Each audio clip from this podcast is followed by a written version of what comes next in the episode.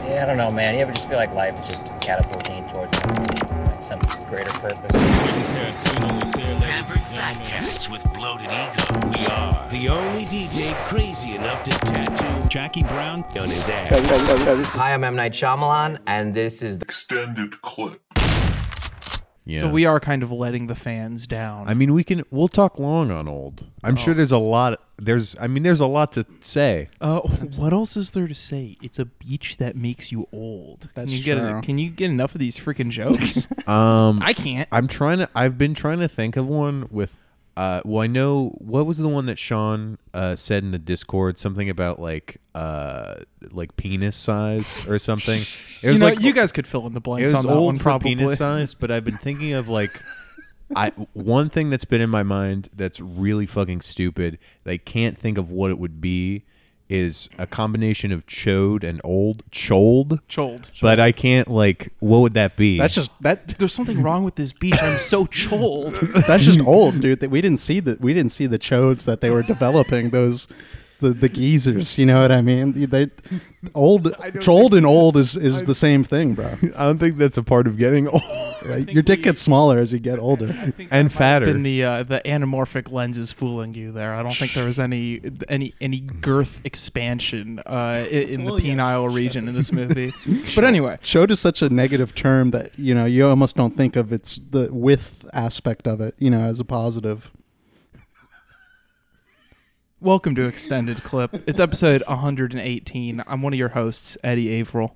I'm old. Okay.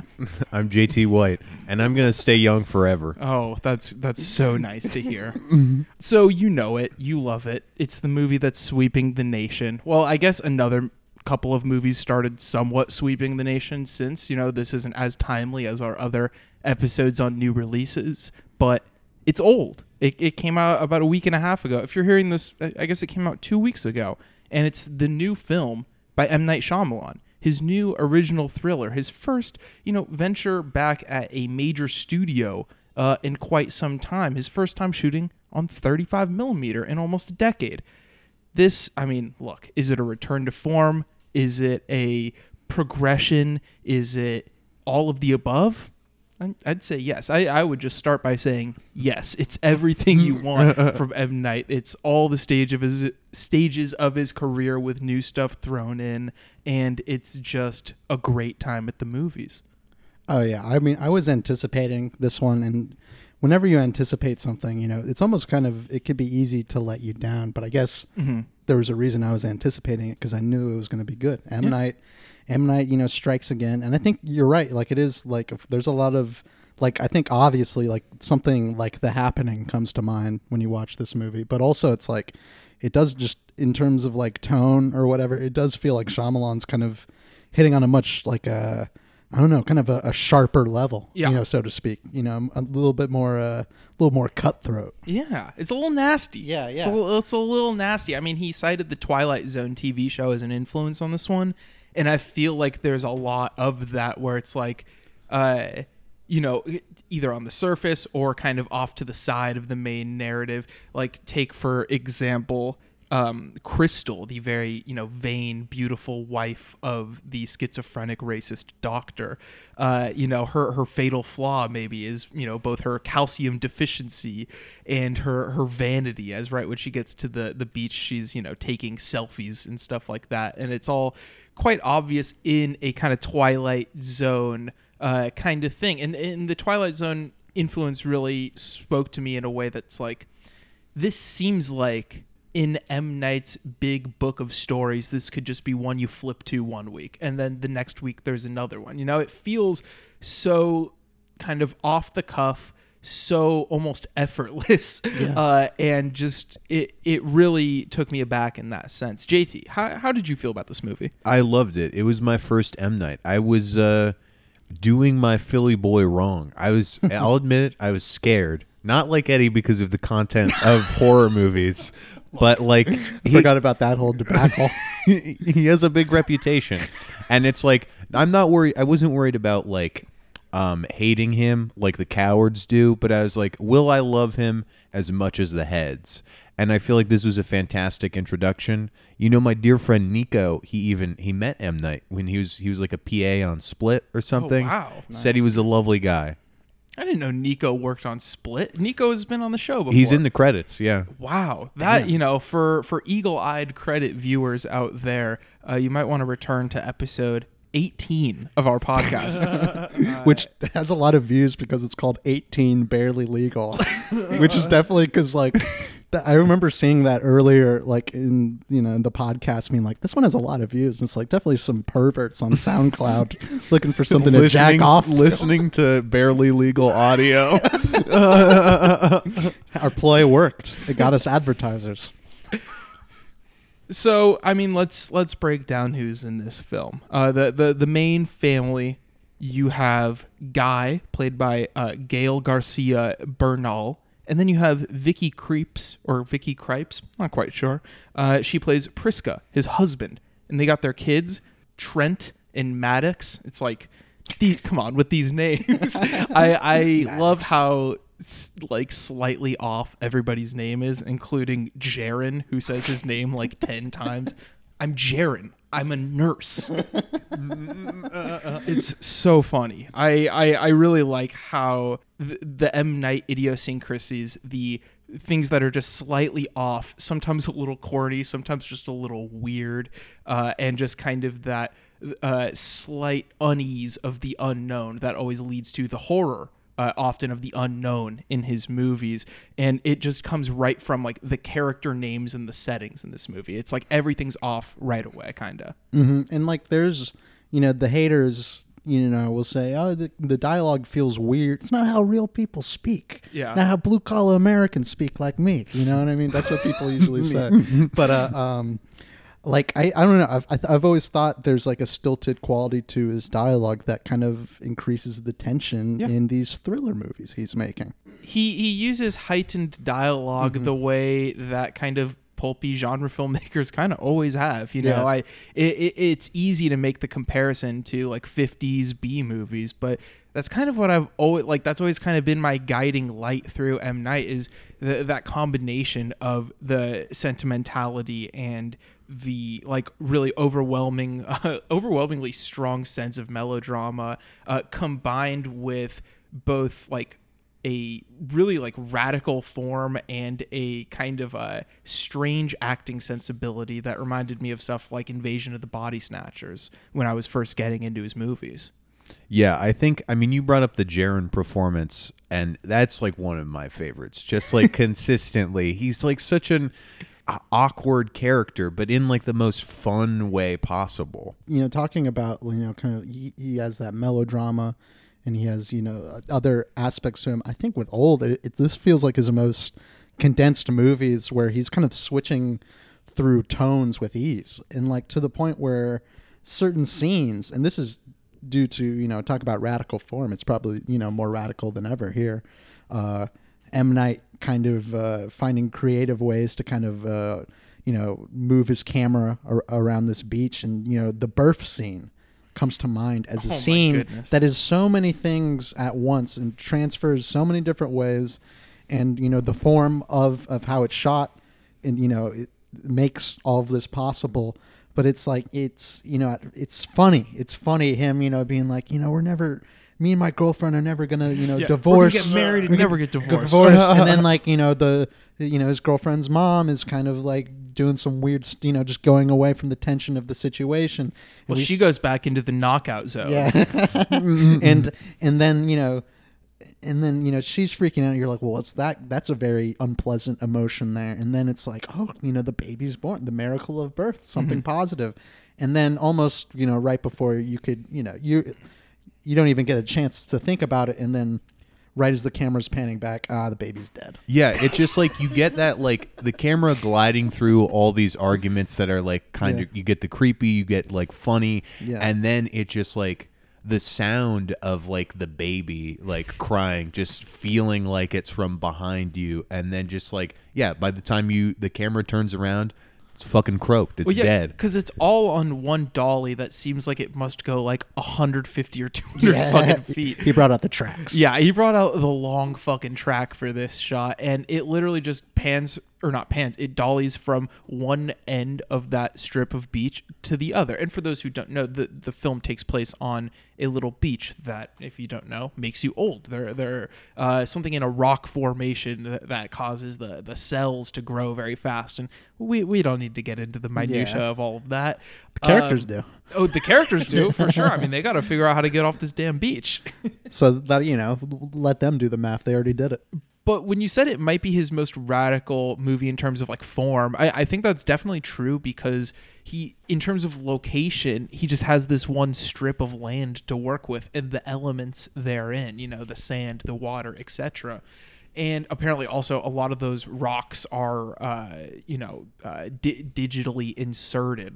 This was shot on 35 millimeter, and you know, there's a lot of film grain to it, but there's also quite a bit of sly CG trickery that uh, the naked eye might miss. I'll just say.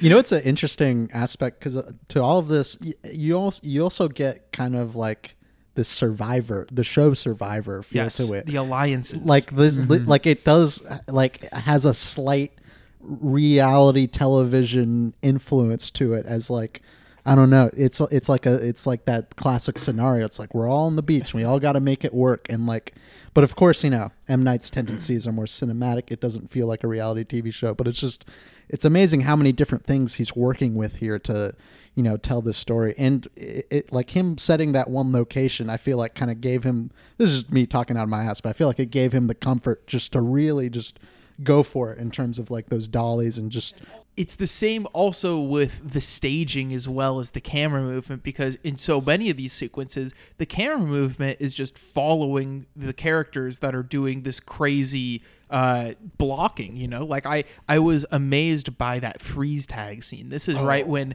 uh, right before the first dead body is discovered right when the beach is you know being revealed as being a little off you see the youngest kid, Trent, frozen in a game of freeze tag, and the camera is just dolling back and forth, zooming in and out, panning left and right, just going absolutely batshit to cover this game of freeze tag.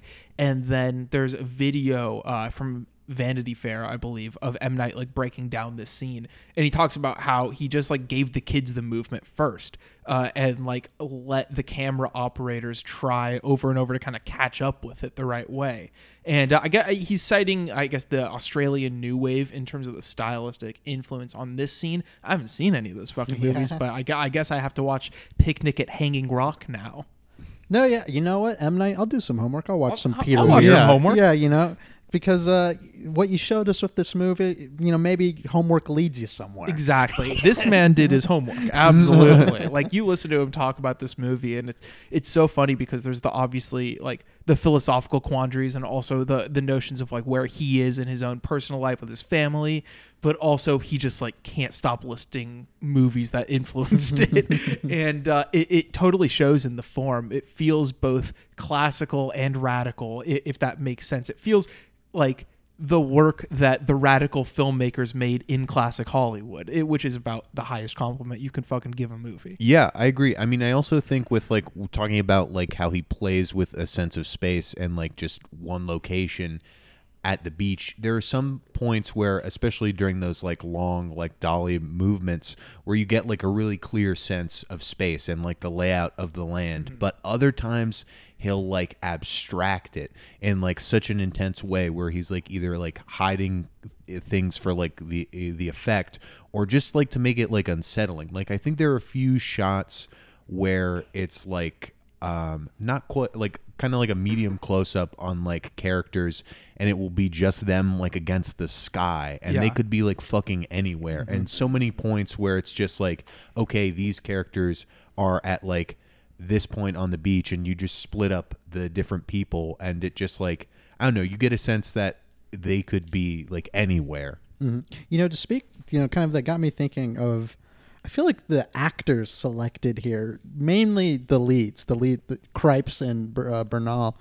I, I feel like I, he really chose actors that could kind of pull off the material he was looking for. People who could really sell a reaction shot. And some of the reaction shots, specifically from Bernal, I was kind of like when they first, uh, you know, are realizing that you know it's making uh, their kids older, and you kind of get that great shot where it's like the back of his now older daughter's head, and him just kind of soaking it all in, and you know that takes uh, you know great acting ability to really sell this very long reaction shot where Yeah. the terror consistently stays on his face and is like I don't know, mutates and it's uh I don't know r- really I and like I don't know I feel like criticisms people gave of the happening which I think are unwarranted but if I'm going to see it from where they see it, it is like maybe it is better that Bernal says this says this type or you know reacts this way than Mark Wahlberg even though Yeah. I love well I guess love Mark I, is I so love strong Wahlberg in The Happening. I am not no, afraid yeah, to say no, it. yeah, and like I love that movie, but it's just like I, I think he's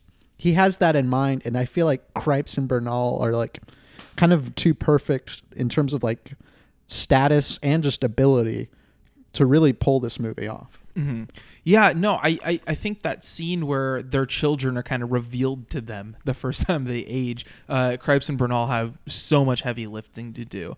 Uh, you know, you, you have that the scene leading up to it where M Night is not showing us these characters these characters' faces, what they look like now. He's showing um, Trent and Kara, the uh, the daughter of the doctor, who we'll we'll get to the doctor. uh, he's just showing them like in weird close-ups of their body kind of it's like a it's like a medium close-up kind of with her on the left side of the frame him on the right but it's like her shoulder and his like side kind of and you just hear the kind of changed voices.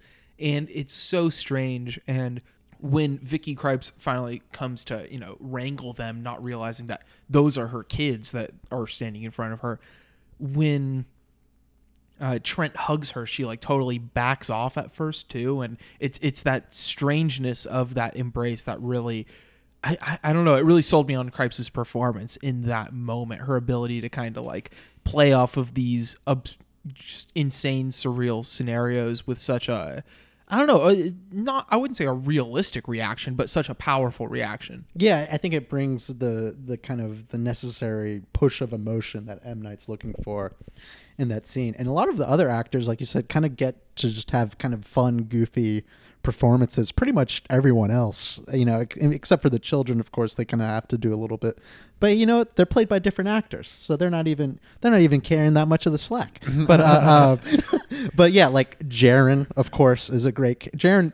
Jarin in that couple, uh, his wife. I don't know the character names. You already, you guys seem, seem to know him, but uh, His wife's name is Patricia. Patricia. She's a therapist. Well, yeah, and then like her kind of the uh, the never ending joke of her saying like, "Hey, maybe we should talk about this after, you know, something that unfathomable happens." You know, you're like, "Let's unpack this." It's just like, I let's get out of here. But uh, yeah. um, no, I mean, as it starts to ramp up, you know, 30, 40 minutes in, I would assume, uh, I, I as the the premise is fully laid out, all the characters are there, the kids are starting to get older.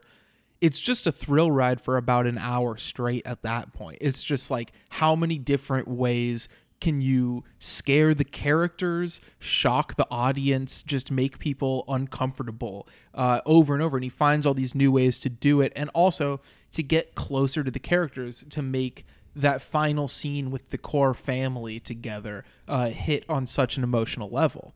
I mean, some of the things we see our characters go through, or certain, of course, you know, a big one, you know, the pregnancy or whatever, and like kind of, uh, you know, kind of the, you know, teenage goofiness of all that happening is, you know, it's, it shows one side and him kind of going through that and I guess having, you know, that woman, you know, his girlfriend die eventually too. Uh, you know, is is a whole lot to soak in. But even uh, Maddox is that her name? The the daughter. It is. It's kind of a smaller stuff, but like you know, she's just talking with mid-sized sedan, just kind of like small notes Yeah. here and there that kind of just uh, I don't know. I think are perfect for like kind of like the tone or whatever. You think is like, are they gonna like start you know dating or you know what I mean? He's like, giving yeah. her some looks. yeah, yeah, Yeah. but- and I and I think I mean, that's hey, I, she's what nineteen and old time True. at that point. Look, I'm not. You know, we're not, this isn't the Claire's knee episode. yeah, looking up the age. Um, Mid-sized sedan on his phone. doing this the math the science um but i think i don't know I, I just think that ambiguity just that little thing m night kind of throws in you know just she, yeah, she's growing up. She has conflicting emotions, and Yeah, like, it's and he ele- like somewhat sets it up in the very beginning that when they're first at that resort, and uh, Trent is hanging out with Idlib, the nephew of the resort owner. Idlib is the MVP of the movie. Idlib, Idlib I I, I, I said this to child performance in a long time. I said this to Eddie while we are watching the movie. On second watch, it's like, dude, this like love Idlib, but it's like, why the fuck is Idlib there, dude? That's suspect as fuck. We got to free the children. yeah, yeah, yeah. when, when his uncle, Yeah, there's a lot of other stuff going on in the old island. yeah, in, in the first ten minutes when his uncle grabs him, like, and we had seen the movie once already, Malcolm just leads over and he's just like, "This is the most sus part of the movie." and it's like, yeah, Idlib's definitely seen some shit. It, you feel bad for him, but he's also a very funny and cute character. Oh, character. Just the way M Night could kind of hit uh, notes that might be, you know, a little too schmaltzy in the hands of another filmmaker. Kind of like the note being like, "Let's have an ice cream contest." Yeah. that gave me just like you know, a little childish smile to my yeah. face. Oh, I, I love how he portrays childhood and its strangeness and its Yeah. adventures. You know. well, yeah. I think hey, it's it, getting old is weird. and how he plays with the notion of like like a 50 year old like six year old like they're there on the beach before they make that like final breakthrough. I mean there's so like that when there's the last moments winding down with the family that's all so beautiful. But just the moments of them being like let's build a sandcastle. Yeah. and it's like you can kind of buy it in both ways of where it's like okay they like actually are like feeling like 50 year olds now and just sort of like reliving a, a childish moment or they're like they're they're they still have a childish mindset. And it's just uh i don't know it's such a beautiful scene and like he plays with the big high concept premise in so many interesting ways that are like I don't know. We're talking about a variety of tones, and he just goes all over the place. what I was gonna say earlier when I brought up Idlib is that early on, you know, you see uh, Trent playing with him while uh, Maddox is like near some like older teenagers that are at the resort and just kind of looking at them and like you you feel kind of bad she's like clearly not at that point and then you know eight hours later she's like 25 years old and mid-sized sedan is like you know comforting her or Yeah. whatever and it's just it's a lot to process for all of these characters you know you there's some obviously line there's some lines that are very obvious about it you know we, we never had a graduation or a prom or Yeah. whatever someone says but you know it's when the family is together as the sun's going down and creeps and um uh, uh yeah creeps and bernal are like very old and dying that all of that stuff does set in. And this like collapsing of time becomes it's it's emotional the whole way through but that emotion is mainly fear and surprise uh, but it t- takes a very different emotional turn at that moment. No, yeah, th- them kind of uh, just looking at each other, and I mean, yeah, I mean, you know, M Night kind of milking, you know, getting old as a concept for whatever whatever it's worth. You know, towards the back end of the movie, he's got he's playing with the sound design, which we haven't mentioned yet, with uh, Cripes only hearing in one ear, Bernal getting you know extremely blurry vision. And you know he, he uses this to great effect, and I think it sells some of the emotional points of the movies. You can't see his kids anymore, Yeah. You know, but uh, It was so funny Yeah. seeing people in the. But first of all, folks, I know we're happy to be back at the movies, but calm down. You're not at home. A lot of a lot of terrible audiences uh, since I've been back to the movies. The first time I saw it, one guy in front of me, like the first time uh, it goes out of focus for the POV shots from uh, from Bernal, he says he's blind. Some people have that. That's just in them, he's bro. blind. and my favorite was, um, it, you know, I was trying to get at this moment because it is very strange uh, when Maddox is kind of talking about her how much she's developed in the last like hour mentally uh, to mid-sized sedan. And she says something along the lines of like her thoughts used to have a lot of colors in them and now they have less colors but they're stronger. And when we saw it together a guy right behind me when that line happened he just goes what? No, no. When when I saw it with you know you guys, there's a guy um, to the to the right of me who was you know he had the a, kind of similar to you where like uh, just reacting to like well that's not good you know and I kind of like that to an extent it really just I never like it, it. it depends on the per, the performance of the theater goer some people That's are better true. than others. That's true. Yeah. That's all I we gotta got say some young mystery science theater uh, cast members on our hand, and I would like them ejected from the theater every time. I, I hate mm. this. Yeah, I don't want snark. I don't want snark. But I, if it's like just like Yeah, er, Mal- Malcolm and I both had to at various points stop Eddie from running out to tell the ushers to get people ejected. true. He was he was asking their names and writing them down and stuff like that. What's your name and occupation? Cancel culture, man. Yeah. it's even in the theater. Oh yeah, I mean, old is all about you know holding people accountable. Well, I mean, we should. I, we could talk more about the fun and games of what happens on the island, but if you haven't seen the movie, save some of the thrills for yourself. You know, Yeah. the racist doctor who, as he gets more old and more schizophrenic, becomes more racist is insane. It's, Yeah. it's insanely dark and funny. And when he first accuses mid-sized sedan, like it's right when Patricia and Jarin show up, and Patricia essentially to camera says, "Oh, I don't like this dynamic."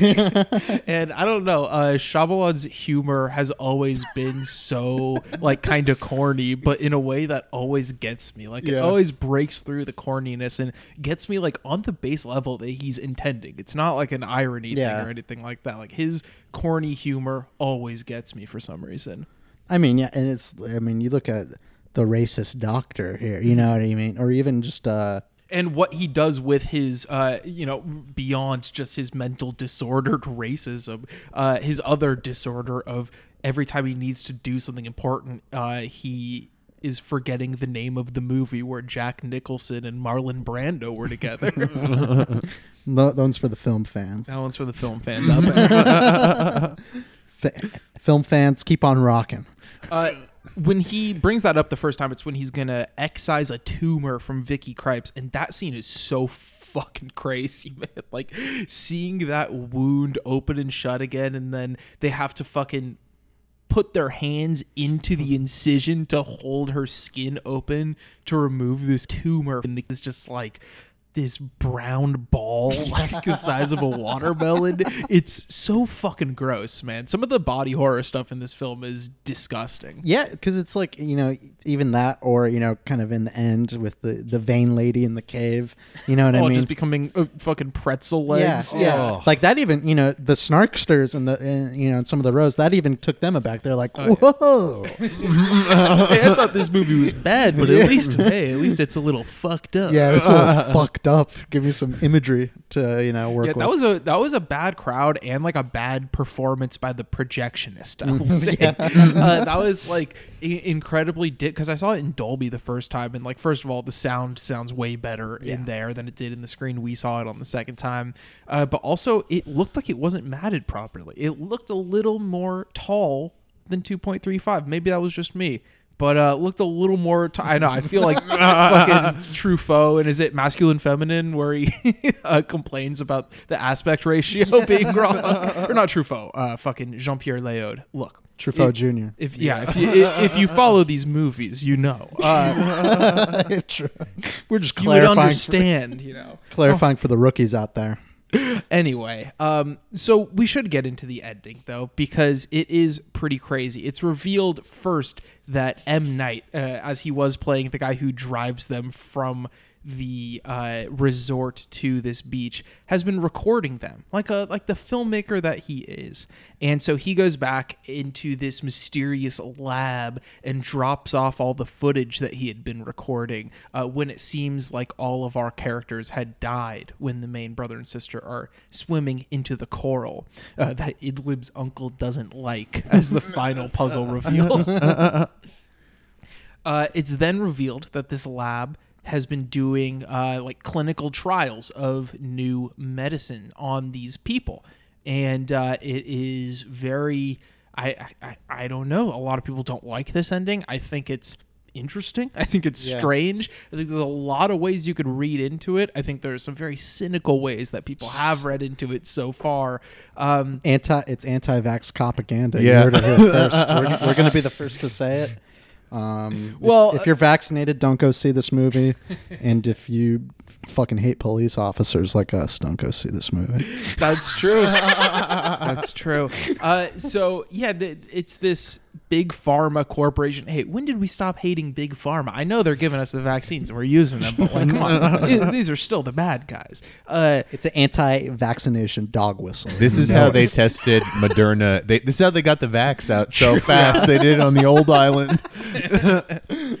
That's true. That's true. You see the lifetime side effect in one day. You know, look, I can get behind this business model from a businessman perspective. From a customer, no way. But as a businessman, I, I understand the hustle. We got to stop. Te- you know, animals just they're not humans. So we don't know. These people were selected together because they all had an illness that doesn't quite have a cure, and uh, so you know they they found the cure for uh, epilepsy, but at the cost of these people's lives. And uh, it's it's a it's a classic, you know, kind of ambiguous twist ending. It it doesn't prescribe you one way or another to think. You know, uh, M Night's movies are often uh, laden with social messages. You know, thinking about like the ones he made in the Bush era and the way that we perceived outsiders, and the media was you know part of that. And of course, with the happening with you know uh, uh, environmental awareness and the Earth striking back, as it were.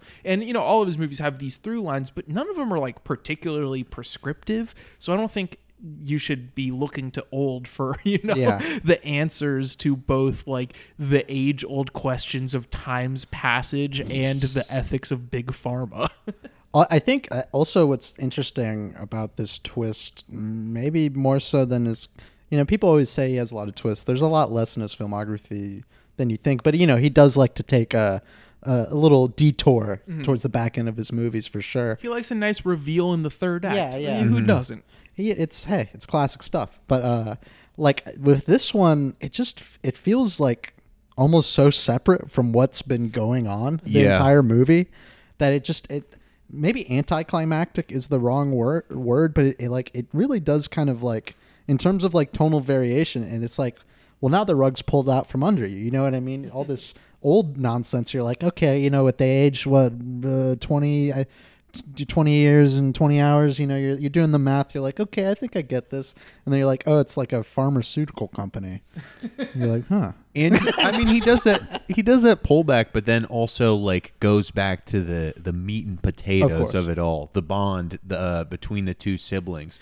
And I love how he like cuts out. Like, I mean, obviously, like one is suspenseful. I mean, you you kind of have a feeling they're going to be Yeah. alive at the end, but just the. Uh, I, I don't know. The reveal of their miraculous escape is like such a beautiful, like hopeful moment you get there Yeah. of them like coming to the light out from under the Oh, yeah. coral. I mean, I love that shot of like it's because there's like maybe like the la- like the last like minute of the movie, two minutes of the movie. You feel like any shot is going to be the ending shot. Yeah. and uh, that one maybe my favorite. I I, I don't tell M Night how to steer a ship, but probably my favorite of those shots is like the cop walking in the background, and then the camera pulls back to reveal Oh like my god, yeah. idlib touching you know um our now old our old boy's face and and uh i don't know yeah i mean just the imagery of that and kind of like yeah that euphoric moment of like you know you know we made it is you know so perfectly illustrated in that shot Yeah, so Trent, who as a little boy uh, was fixated on asking people what they did for a living,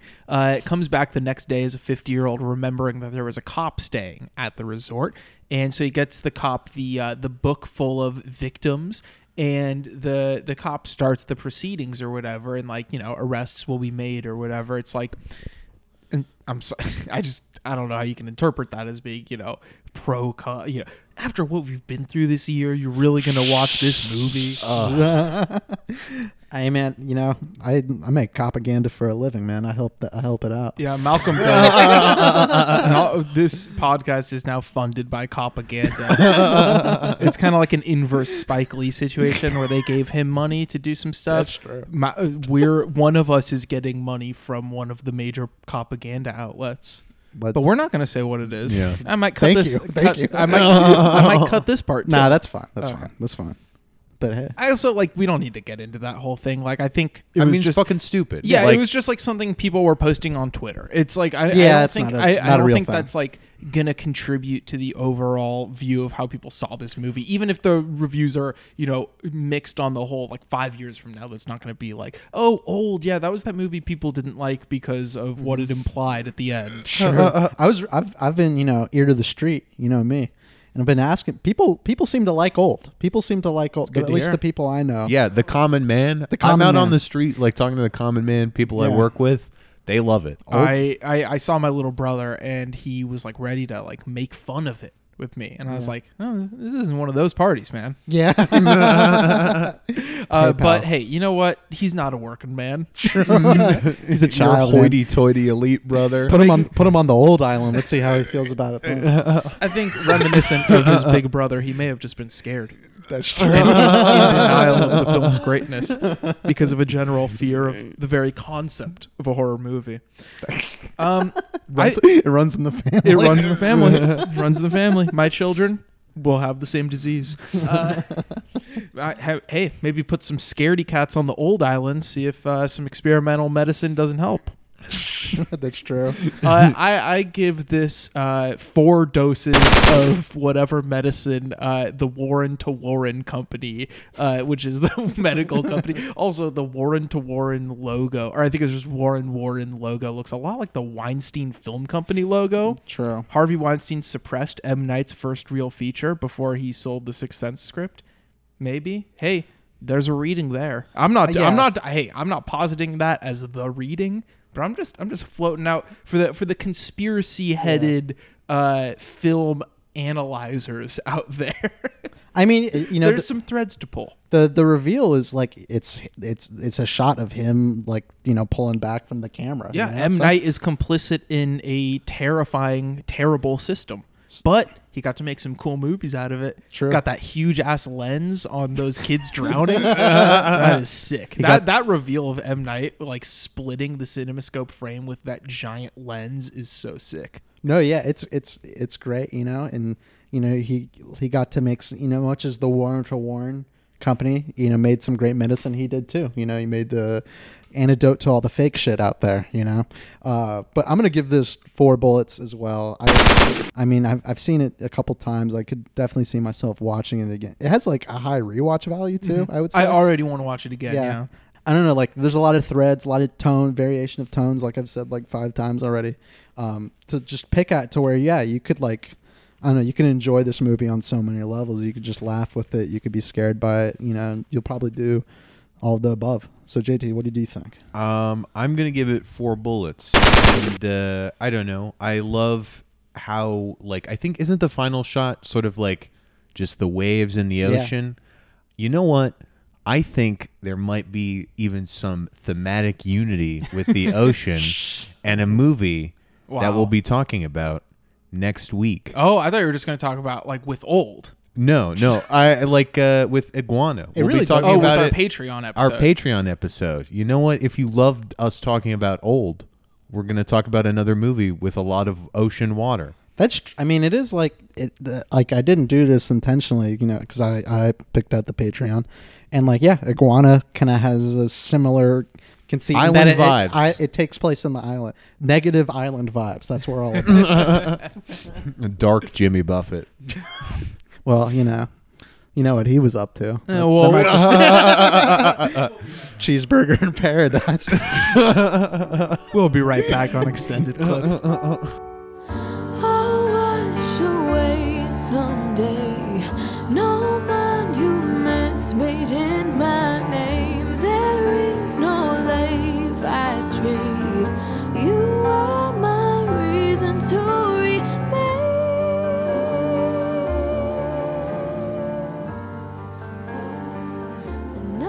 you though, if you're a little tired. Look, bro, I'm down to chill if you're down to chill. I, I didn't say anything about getting tired. That's true. I didn't even look at for your react. I was You think I'm the first one to sleep at the sleepover? You're goddamn wrong. I'm for Just last, kidding. I go to sleep earlier than both of you. Usually. Not not anymore, man. When do you go to bed? Uh, well, until recently, I was going to bed at like nine or ten most nights. Okay. I guess Um, that's what I've been do now. staying up a little later though. I'm kind of in a bad boy. Late night. Hey man, I miss, Hell yeah. I miss the late night. I'm gonna enjoy tonight, dude. The late night. Enjoy tonight. um, we're back on extended clip, and if you forgot from us plugging it earlier already, we will say one last time that patreon.com slash extended clip is where you will find a weekly bonus episode as well as a monthly edition of our internet publication, the Extended Clip PDF Club. Um, our, our most recent bonus episode is on Cafe Lumiere by Hou Hsiao-hsien, and our next one is on Iguana by the late, great Monte Hellman. Okay, time for Malcolm in the Middle. You watched anything recently? Yeah, you know, I did. And I watched a movie called Birth. Stars Nicole Kidman, Okay. directed by Johnny Glazer. Mm-hmm. And we got old, well, I guess another late great, Harry Savides as a cinematographer. And I, th- I thought this movie was all right. Savides elevated it to another level. Do, do you guys have any opinions on Jonathan Glazer? Never seen one of his feature films. Um, I like uh, Under the Skin. I I remember seeing that like back when it dropped and liking it. I guess I that seems so long ago for me. Yeah, I really liked What, it like when it- 2015. Yeah, I really liked it when it came out, and I think my opinion of it has like diminished a little bit, but it's it's fun. that's that that is that is true. And I didn't rewatch it, but for some reason, like I think yeah, I, I just don't Yeah. trust myself from a yeah. few years it- ago. I think I think I don't trust you at all. I don't think we're right to do that. We grow, you know. We see the past, we see the future ahead of us. I've seen so many more movies since Yeah. then. It's like I there are new things shock and amuse me. um, yeah, JT's always looking for that new fix. and that's what I was doing while watching Birth. And to be honest, it starts out strong. There's kind of like uh well, I don't even I've, you know what? Let me tell you what it's about. We got Nicole Kidman, widow, husband died. 10 years pass. There's this kind of this other guy who we haven't really seen, but he's been trying to get her to marry her for like 10 years. She eventually, you know, agrees to it. Then lo and behold, a little 10 year old kid starts, you know, showing up to her very rich apartment complex and claiming that he's Sean, who was, you know, her husband back in the, back in the day. Kind of unfolds from there. And I don't know. The the the original first half first third ish of the movie is kind of like you don't know what the stakes are. There's just kind of this creepy kid who's obsessed with Nicole Kidman and is like keeps showing up and you're like that's you know that's in, that's that's that's kind of tension filled you know what i mean that's kind of uncomfortable and you know it's it's i don't know. It's i i, I liked where it was going. It kind of had like a kind of a um very neg like it was shown like upper class new york kind of like visually just like in a very drab kind of unpleasant way. Savides kind of uh finding you know good uh times to like kind of uh, you know frame shots in ways that are just you know kind of uncomfortable. And then kind of like the whole plot unravels and i just don't care anymore. So that's you know i liked i liked where it was beginning and then it just kind of took a direction and i couldn't give less of a fuck but Peter Stormare very good performance in that where he just plays a, a, a friend of uh of the deceased husband and uh I don't know. I, y- I usually see Peter Stormare play hulking villains, and it was nice just to see him play just a regular guy. Mm-hmm. So if you want to see that, check out Birth. Hey, I know there's a lot of Stromeriites, Stromerians in our extended clip Discord. You know, you str- you search Stromer in there, you get eons worth of conversation. Uh, JT, did you see anything this week Yeah. that you want to talk about? Yeah, I did. I you know, I always when I'm watching things during my week, it's like one of these guys I'm gonna have to talk about. Ugh. A little Um, peek behind the curtain. Exactly. And so I wanna you want to pick something you want to watch interesting things so you have something good to talk about That's so true. Man. and and i do have something interesting and good to talk about it's a Do Bigha Zamin uh, by bimal roy it's a uh, 1953 indian film that um, at least as the Wikipedia page has told me, Bimal Roy had seen uh, Bicycle Thieves and is like, you know, this neo-realism thing, that's pretty that's pretty nasty with it. That's cool. and um, it's about this like it's a really fucking miserable movie. Um, but like it's it looks beautiful and uh, it's uh, I don't know a a great ride through uh, extreme poverty. It's uh, starts off in the countryside uh, where this family it owns like two acres of land and the like sort of the master the lord of the land who owns a bunch of stuff around it is like hey like it's time to fucking industrialize. We need to like we need your two acres of land so you better give it up now or uh the like tough shit. You got to give it up now or we're gonna call, call in all of your debts from uh, when the harvest uh, was not great and when you had to borrow fucking money from me and um the patriarch Shambhu has like is like this is all I have. Like my family has lived on this land forever. This is all we fucking got. And he is kind of forced to like sell all of his shit to get enough money to pay off his debts so he can like rightfully like stake his claim for the land. Uh, but he doesn't have enough money. So he has to uh, hole up his son and they're going to Calcutta because the streets are paved with gold there. Except not really. The city life is worse than the countryside. It's awful. People are scamming you. They like get their money stolen like the first night and uh, wind up in the poorhouse.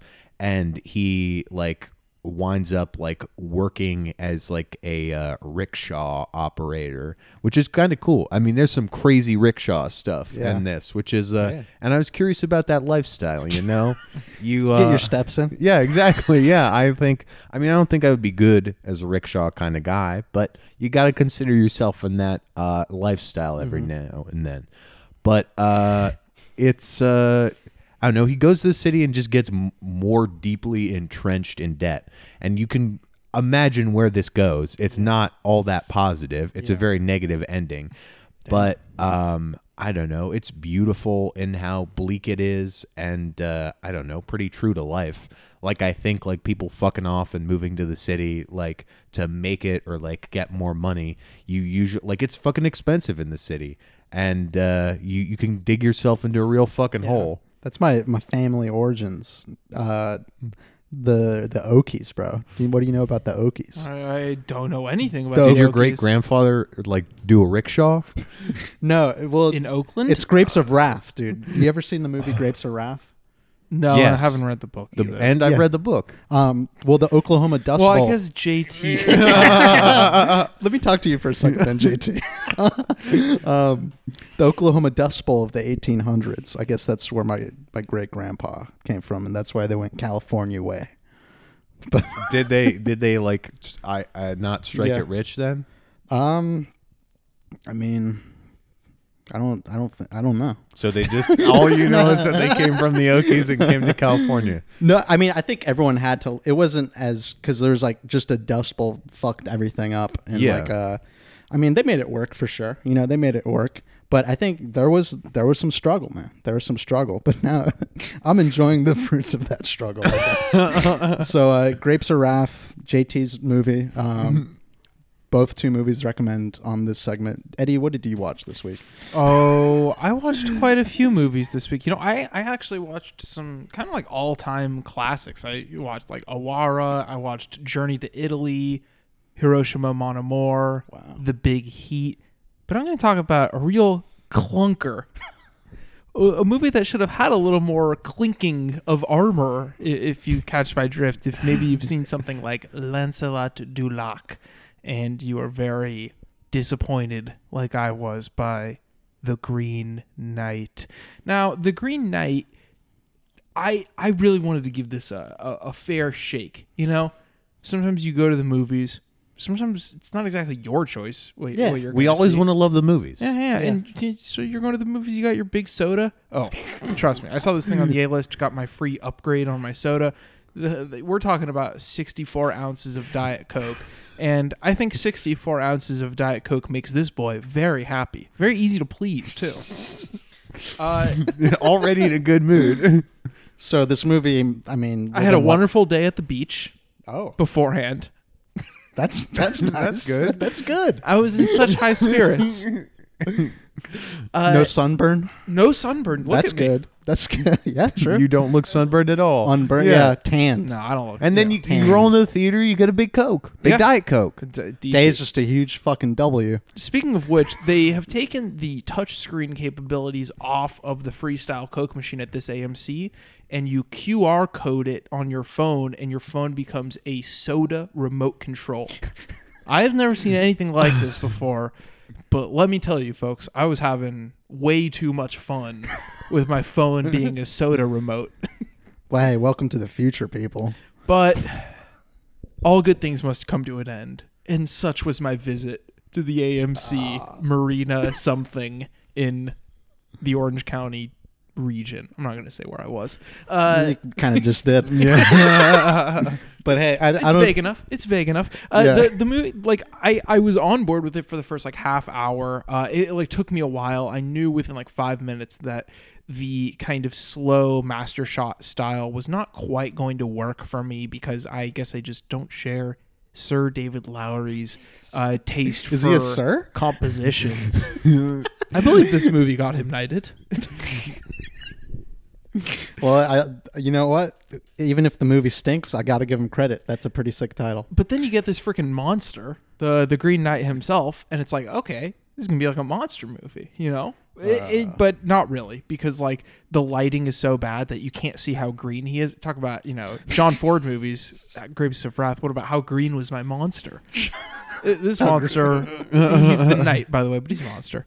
Uh, he didn't look very green at all. He was quite dark, and I What's know that it could be a lot some projection issues at the theater I was at, but but I will say you might need to unsubscribe from A List, man. They're doing me dirty.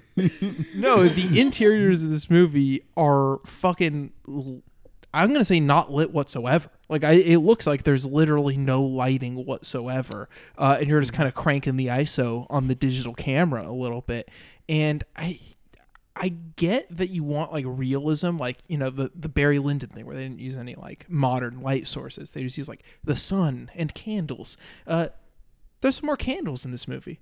Throw like a hundred more candles in every scene of this movie because you're hiding all of the production design. I'm going to this like pe- this lavish period piece, you know, made on a sneaky budget of like 15 million or something like that. I still want to see some like period set design. You know, I feel I felt a little shortchanged in that regard. Like in in a movie where I'm just not on board with the general style and the narrative, at least if it's like a big period epic type movie, I want to be able to luxuriate in those typical things. But instead, you get this creepy CGI fox who's his friend, and you get like, you know, a few scenes of passion that are not very good, but you know, the the shot heard around the world uh, was pretty funny, you know, because it happens on this like sacred belt or something, and he's like, now it's just a filthy rag. Boys, Yeah, you ever come on your fancy belt that your mom gave you that you will never be struck down while wearing? You know, I've I've never I you describing this movie. I'm like I've heard people talk about it, and I'm just like, well, there's actually like a the Knight's a monster. Like I don't know, I, and- but I've I've heard about the cum, dude. Heard yeah, about I've the heard cum. about the cum. I Yeah. like uh, a lot of sluts out there. That's all I gotta say. Well, no, it, it, it's- it, it speaks for itself that there's nothing else to fucking talk That's about with that movie. It's just so stu- so. It's like yeah, he he enters this contract with the Green Knight, and at this point, I'm I'm on board with the movie. I think this is actually kind of a cool setup. It's like uh, you know, he gets to behead the Green Knight, and then he finds out that this Green Knight monster can fucking you know put his head back on and still live. He's like, well, one year from now, you got to come to my pad, and I'm going to do the same to you. And so the whole movie is him just like waiting out this year. And it feels purposely anti-dramatic anti-dramatic and anti-climatic and anti-everything. It's like this revisionist kind of thing. Uh, and it's like I get that. Maybe could- maybe these old-timey tales are kind of, you know, chauvinist rather than chivalrous. Uh, but I I I no.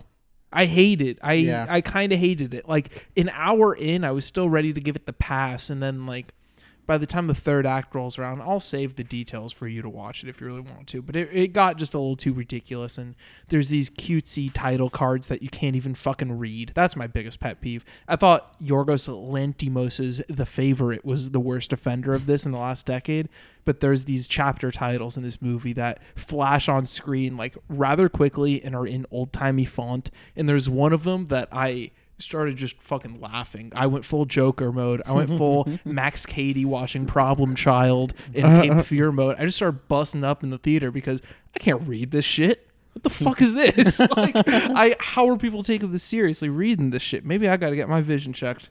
True. Well, I think people are like, "That's cool. That's cool." Like that old timey text. if anyone man, can tell me what it was um well it's a good transition to the last segment you can email it to extendedclippodcast at gmail.com the, ti the chapter card was like an exchange of and then it just was a very vague s- combination of l's and i's that just looked like a series of lines and i was like i yeah can't make heads or tails of this that sounds unpleasant. Please send us emails. I yeah there's I no emails this There's no week. I emails. love emails. There's there hasn't been any emails for months, and uh, I just There was uh, shout out to the meet the Romare guy email last week. That like that That's made true. me confident that we would have a good email this week. But I yeah, didn't. I want to go Armin mode again. That's true. JT's been going Armin mode.